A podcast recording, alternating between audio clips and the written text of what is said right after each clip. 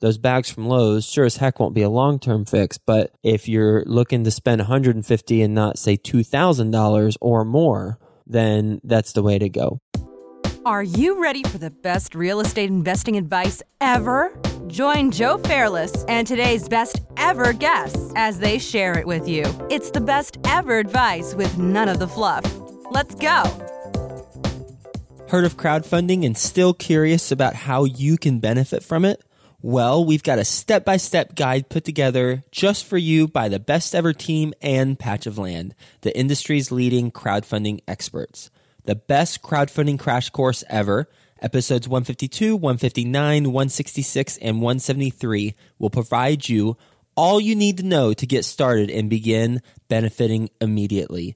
Whether it's getting access to funds for your project or passively investing in other people's deals. The time is now to get started with Patch of Land. Go to patchofland.com forward slash best ever to grab your copy of the top 10 answers to the top 10 crowdfunding questions. That's P A T C H O F L E N D dot com forward slash best ever. Best ever listeners, how's it going? I'm Joe Fairless, and this is the best real estate investing advice ever show. I mean, with that title, I clearly have a lot to live up to on this episode and every single episode. And hopefully, my guests have been living up to that. And I've been riding their coattails the entire way. well, on Skill Set Sundays, I am the one who needs to make sure that I'm providing the valuable advice because every Sunday, well, for the most part, every Sunday, I do a Skill Set Sunday. And the purpose of Skill Set Sunday is to um, help you acquire a skill that you did not have before having this conversation with me. Pretty simple. And I use this as a time to talk about not only personal development, and if if you're a loyal best ever listener, you know I'm a huge fan of Tony Robbins, and he talks about how 80% of success is psychology and 20% is mechanics. So last Sunday I talked a lot about psychology. Well, this Sunday, I'm going to talk about mechanics, in particular with multifamily apartments and making more money with multifamily. So, if you're not interested in learning how to make more money with multifamily properties, then this ain't going to be for you. This episode ain't going to be for you. We have many episodes for you, but this one ain't it. This episode is going to be focused on multifamily, in particular, uh, the top five things that I've learned in the last two weeks on multifamily and ways to optimize the performance of your property. And uh, I mean, again, with my stuff, you know, some of the things I've learned, they they might be obvious to you, but I guarantee some of the things that I've learned are not obvious to you at least um, whenever I talk about it in detail, you'll be like, okay, yeah, that makes sense. I, I'm I'm going to implement that. So here they are in no particular order. Top five things to optimize the performance of your multifamily property that I've learned in the last five weeks or last two weeks. It's not the top five things overall. It's just simply top five things I've learned recently. Number one, this has to do with your model unit. I was recently um, uh, speaking to a very, very experienced multifamily investor, and he was telling me about the show unit and some some tips on the show unit. And one of them that I found really interesting and I have implemented and I have already received comments on, positive comments on, which I like to believe that it has led to more applications, and therefore uh, we certainly have received a spike in in residents uh, applying and wanting to uh, and actually being um, living in this in the community I have in Cincinnati. The thing that I want to mention is in the rooms of the apartment model unit, you'll want to have two different music players. It could be a CD player, it could be MP3 players, it could even be a radio. But ideally not a radio because we want to control the music. But we want to have two different sound devices, one in the living area the other in the master bedroom. Because what that does, and this is a staging tip if you haven't picked up on it, which I'm sure you have, what that does is it sets the tone, sets the mood from one area to another, and it gives them a different feeling. It gives them a different type of atmosphere and it divides the apartment in a way that really allows them to envision themselves there uh, because it's not just one free flowing space, it's actually two separate living environments and, and atmospheres. And it really psychologically it, it triggers them. Um, you'll also, and this is a bonus tip with this one tip, you also want to have as bright as possible lighting within the apartment. Make it super clean and you'll you'll want to have some sort of like fresh potpourri in the apartment. Uh, as far as the music goes, going back to the music, it will need to be really easy listening. Perhaps with uh, the bedroom, it could be something like my I, I like XX, not XXX. Get your mind out of the gutter. XX. They're number one, they're a great band, one of my favorites. But number two, they're very easygoing, very easy listening. Lyrics are all, well, I think they're all PG, PG 13 as far as what I can tell. And in the living room, something a little bit more upbeat, but not overwhelming. Just, you know, it's more of a, a gathering, a, a place for everybody to talk and, and hang out. So you'll want something that is just more, more communal. So you'll want to have those two different areas sectioned off based, and you do that with the music. Number two is now let's move outside of that model unit and let's go to the landscaping. Let me ask you a question first. When you go to a grocery store, when you go to to Kroger or are there food lines anymore? I'm not sure if there are food lines anymore. Uh, if you go to a, a, a grocery store that is in your neighborhood, if you notice that notice something you'll after I mention this to you, you'll you'll pay attention to it. That is, have you ever seen the levels of the grocery store? Number two is something that's really interesting because I would have never thought of it, but whenever I was speaking to this experienced investor, he called my attention to it. That is having different levels of landscaping throughout your apartment community. When I look at certain apartment communities that they just look good, they they just look well sectioned off. It's because there are different levels of plants and growth and structures that divided up into ways that were intended to be divided up. Similar to what a good architect does whenever they design a layout of of a building. They intentionally have certain angles and cuts that they include so that it has the feeling that they in, intend intend there to be. So when you're looking at landscaping, first you'll want to look at all the wide open spaces that you have. And then you'll want to see what are what's the intended purpose of that space and how is it currently used and how do you want it to be used. Sometimes those are those are different things and then you'll want to see well how can you break up certain areas and in some cases you might actually remove the barriers maybe it's sectioned off and it shouldn't be sectioned off so you need a, a longer longer space. But in other cases in, in the one i'm talking about now you'll want to section off. And when you do you'll need to have different levels. And what i mean by levels is simply the high, different height of plants of shrubbery of um, statues of whatever. That way, it has a, a, a better feeling throughout the property where you're able to go in and out of different quadrants or corridors and you know where you are at that time versus it just being a free flowing, sprawling space. Number three, this is very specific and it's something that I've like I mentioned with all these, I've picked up on over the last, so I'd say, uh, two weeks. That is, if you have some blacktop issues with your parking lot, then take a look at different quotes from blacktop companies, but then also ask yourself what is the short term and long term goal of patching the the holes. Let's say you have I don't know 15 potholes. Uh, let's say you have 15. Let's uh, easy math. Let's say you have 10 potholes. You got 10 potholes and you get a quote from a company and the quote is 2000 bucks.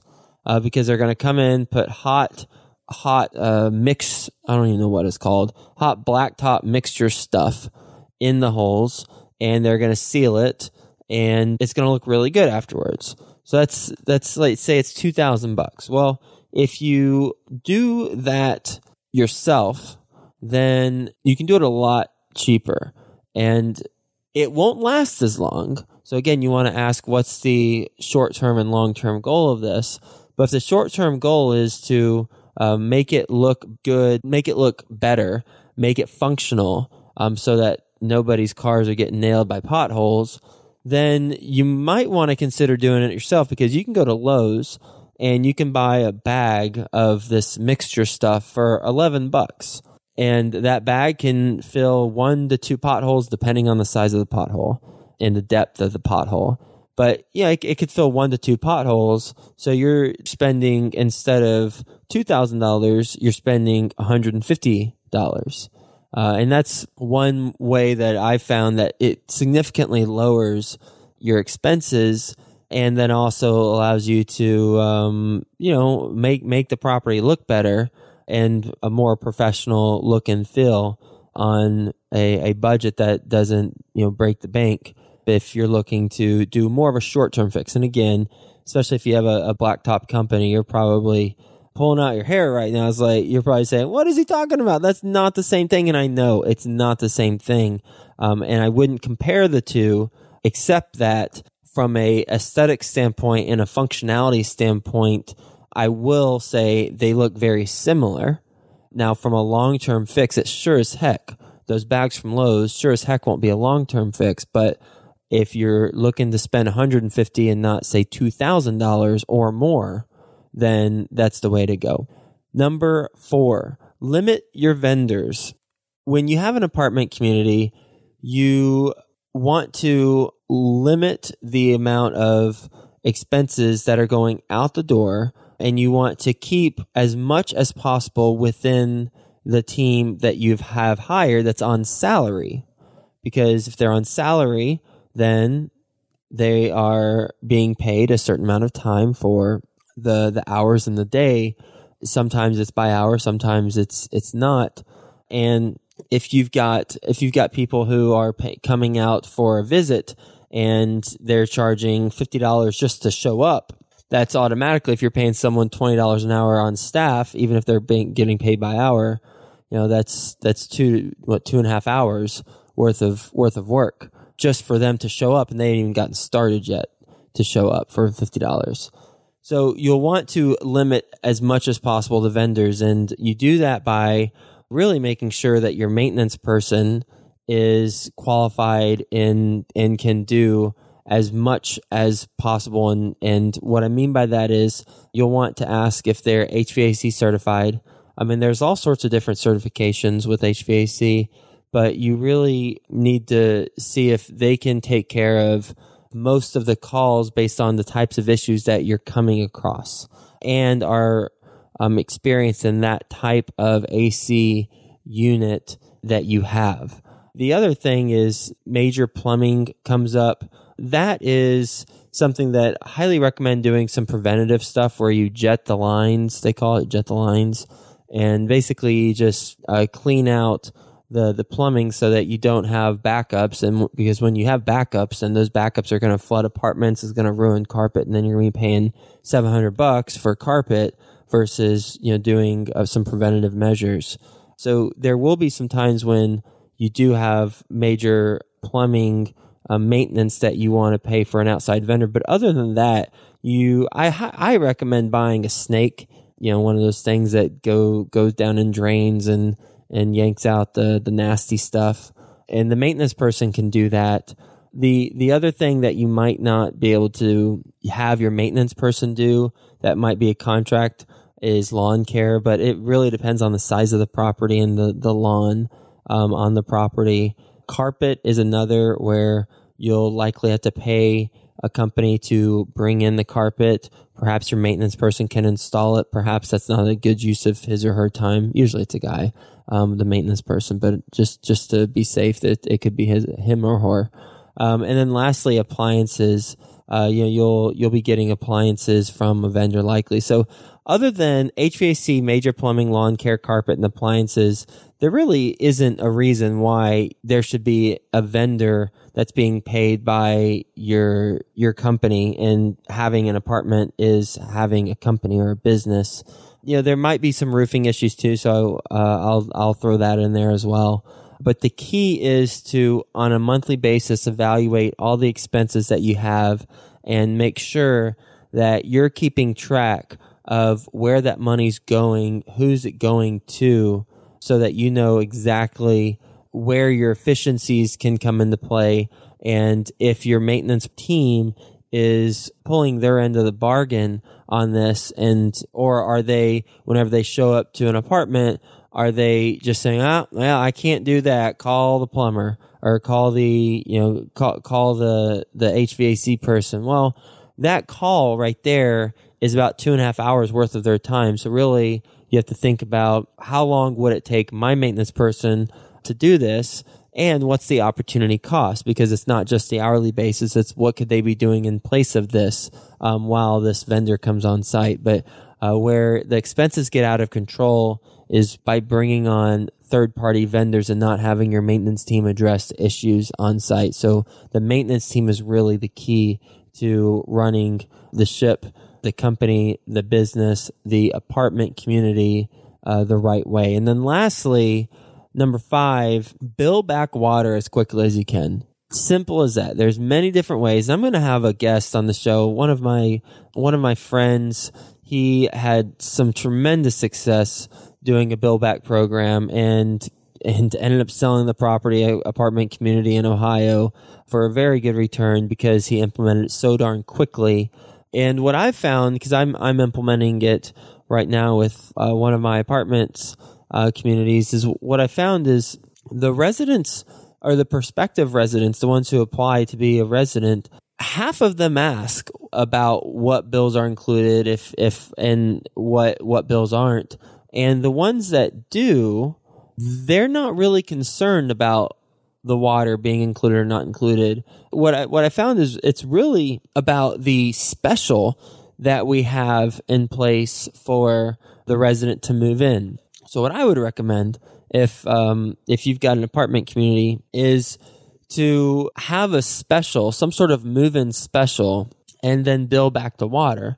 Um, and you'll want to take a look at what your your surrounding competition's doing and make sure that you're you're still competitive. But if even if one other company's doing one other apartment community is doing it, I recommend doing it because you'll be able to one decrease expenses whenever you have the uh, the bill back system in place because residents will be paying for the water so there's taken off the bill but then also they'll be more careful of of water usage. And when a water leak happens, they're going to report it a lot faster.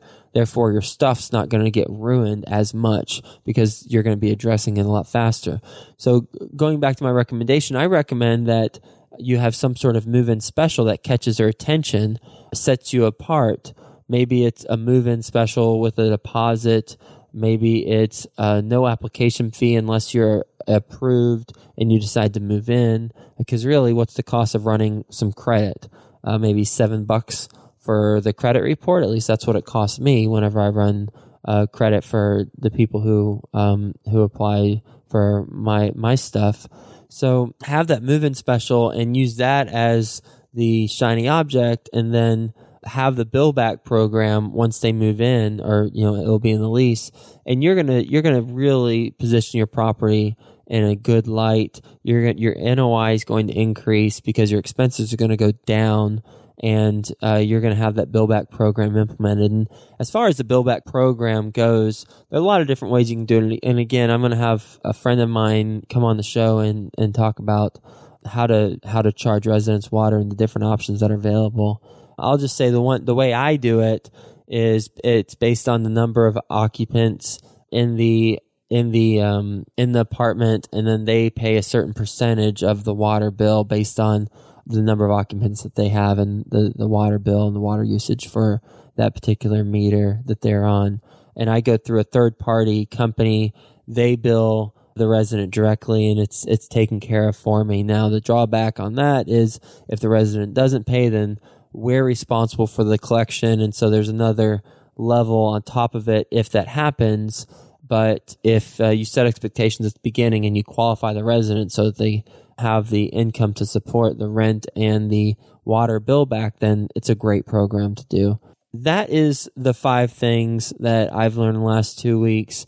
I hope that they added value. So to summarize really quickly, one, have two different types of music playing in your model unit. Two, have different levels of shrubbery of statues of of things in your in your lands in the landscaping of your community so that you divide up the different sections how you intend them to be divided up and based on their usage. 3 take a look at your blacktop and don't pay an arm and a leg for it to be professionally done if if if if bold underline exclamation mark, highlight it in rainbow colors if your goal is a short term functional fix because it's significantly less expensive, significantly less expensive. I've, I've found firsthand to do that than a much longer term fix that sometimes is required. Four, limit the vendors, have your maintenance team do as much as possible. Make sure that they are um, not just throwing their hands up in the air when they arrive on a work order and they, they look at something, I don't want to do this. You really need to monitor them and, and make sure that, that they're doing um, the job versus the vendor because vendors cost money just to show up. Um, and then you got to factor in the hours that they work on top of that plus supplies. And then five, implement a bill back program as quickly as possible that's going to help you increase your NOI because your expenses are going to be lowered and the residents are going to be more responsible with the water usage and reporting any leaks um, because they know that they're on the hook for, for water. So they're going to want to get those leaks addressed quick, as quickly as possible. I hope this was beneficial, wonderful. I hope this added a kickstart to your best ever Sunday. And if you haven't subscribed in iTunes, please do so. We've got amazing episodes for you. And by amazing, I mean these things are are valuable uh, for me to learn from, um, and and so I know that some of the stuff, if not all the stuff, will be valuable to you. Because uh, whenever I'm interviewing these guests, I'm I'm channeling you, and I'm also asking the questions that I think would be interesting for people that I know. Um, so if you ever have any questions that you want addressed, then just tweet me at Joe Fairless and say, hey, what about this? What about this? And if I don't know the answer, then I'm going to bring on a guest and we're going to answer. I'm going to ask that specific question. I'll even give you a shout out. I'll say, hey, this is from so and so on Twitter. They, this is this is a question that they were asking, and we brought on this guest to address it. So if you haven't subscribed in iTunes, subscribe and then you can make sure that you have all the episodes delivered to you on a daily basis. Till then, I hope you have a best ever Sunday. I'm grateful to have conversations with you on a daily basis, and I'll talk to you soon. Crowdfunding. You've heard about it, and now it's time to learn about it. Our best ever sponsor, Patch of Land, is a leading expert in the crowdfunding space, and they've got all the answers to your crowdfunding questions. Go to patchofland.com forward slash best ever and grab your copy of the top 10 answers to the top 10 crowdfunding questions. That's P A T C H O F L E N D dot com forward slash best ever. Are you still chasing down rent checks every month? Cozy provides free online rent collection and screening tools to landlords just like you. Automate your business for free. Sign up at cozy.co. That's C O Z Y dot C O. Hey, you, best ever listener. Do you want more? Then go to joefairless.com, where you'll get tons of free videos, templates, and content to help you get deals done. And remember to subscribe to the best ever show in iTunes so you can keep getting your daily dose of the best real estate investing advice ever.